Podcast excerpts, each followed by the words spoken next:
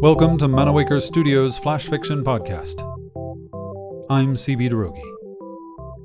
This week, It Wasn't a Thing with a Name by Colin Lubner. For most of that last summer, we played goblins and smoked pot. This was my roommate and his girlfriend and me. Sometimes we'd get a fourth, but for the most part, it was just us. We preferred it that way. The night the Horde attacked the city, we were playing goblins and smoking pot. It was my roommate's girlfriend's turn when the sirens started up. Her name was Gia. Her only strategy for goblins was to hoard. It was rare that she won, but when she did, it was by a lot. Hey, she said. That was how it started. She looked out the window, then she looked at me. Hey, what was that? Did you just hear that? I looked at her. I hadn't heard a single thing. I listened. I didn't hear a single thing. She had a fragile, papery sort of face. Her eyes, by contrast, were wide and deep and dark, like bullet holes in the side of a spaceship. It was as if they didn't match up with the rest of her, like they belonged to a different set of parts. My roommate knew I was in love with Gia, or that I thought I could fall in love with her, and that I thought she would love me back. Not that we talked about it. We just played goblins and smoked pot. It wasn't long after that she heard it again. I heard it this time too a low, slow collapse. It sounded like it came from below, then rose, like the city had indigestion. My roommate was the only one to miss it. It was his turn. He was looking up a rule for a theft, one of the more obscure ones, and didn't look up when the building shook. The sirens got louder a little after that. These we all heard. You couldn't not hear 'em. We left the game where it was and went to the window. We couldn't see anything, though, and soon gave up looking. We sat on the couch and looked at our phones. That was how we first learned of the Horde. They were on most of the recent TikToks. They were on CNN. I say they, but it was equally an it. In one of the first videos we saw, the person filming called it the Horde, and so that was what we called it too, but it wasn't a thing with a name. They were many, but they were also one. They looked like birds that had been corralled into an industrial oven and then baked into a sludge, except they weren't dead. They were clawing, snapping, crying out as one. They moved faster than I would have thought possible, but when they caught someone, the whole scene seemed to move in slow motion. We watched a few of these clips, then we put down our phones. My roommate said we should get some stuff together. Like what? I said. You know, he said, in case we have to leave. They're saying the ferries are taking people across, Gia said. It's an idea. She got up from the couch. I watched her go to the kitchen. As she was passing our goblin setup, she picked up a cardboard coin from the top of her pile then put it back down. The kitchen was round the corner. I listened to the fridge open. I imagined her face, awash in its hard white light.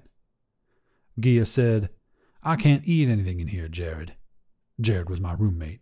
Jared said, Okay, look in the cabinets then. We listened to the cabinet doors open and close. I looked at my roommate. He looked in the direction of the kitchen. Nothing, Gia said. There's nothing fucking here. Gia had a thing, understand? It wasn't a thing with a name, I don't think. She just could only eat foods that she decided were okay.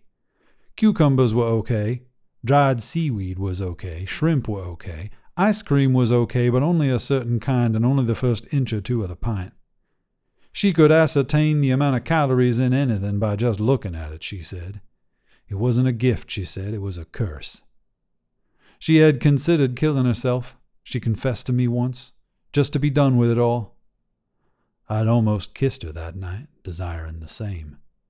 But I'd just sat there and listened, and then I'd said something, I forget what, and then we'd smoked a little, and then I'd gone to bed. She came back into the living room. Why is it, she said, looking at my roommate, that you eat like a slob? It's not all awful, he said. I have a few, like, salad kits in there, I think. She disappeared again. I didn't know what it was I wanted Gia to do. Part of me wanted her to calm down, but if she calmed down, it would have all been for waste. All those months of smoking, waiting, wanting, all those hoarded moments. Most of me wanted to tell her I would like to take her to the Trader Joe's two blocks away. I would loot whatever it was she decided she needed. I would kill whatever or whoever got in our way. I would keep her safe. I didn't know whether or not to feel relieved when she closed the fridge. I felt that something had been lost, but I didn't know what. Both my roommate and I were standing up. At some point, we both stood up, not knowing what else to do. I began to pack the game, but Gia told me to stop. Don't do that, she said. I'm winning. I looked at her. She looked at my roommate. He looked at me. We're staying then, I said. For now, my roommate said, until we know more. So I left the board as it was. I said it would all be okay. I went to bed. There was a lot more I wanted to say to her, only her. But there was time. At that point, there was only time. Time was all we'd been left. They took nothing with them, as far as I could tell. I woke up early to the sound of a silence that should have sounded different than it did. The goblin's board lay as we'd left it. I picked up one of Gia's coins and bit it. The painted cardboard tasted cold. I put it back. The fridge was full. I closed it.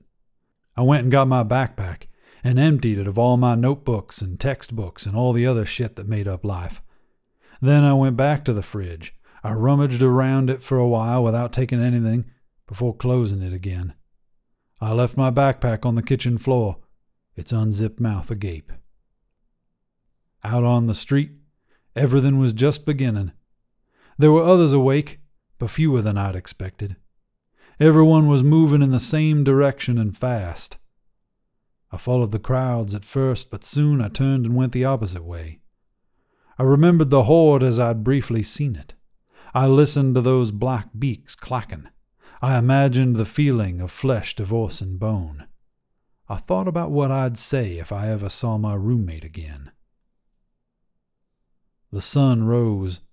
A hard white coin of light climbed the hospital's eastern face on a steep diagonal.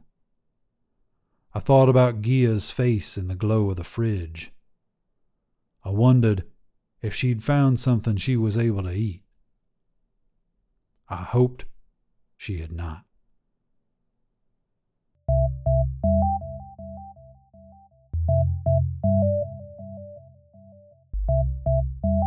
This has been It Wasn't a Thing with a Name, written by Colin Lubner.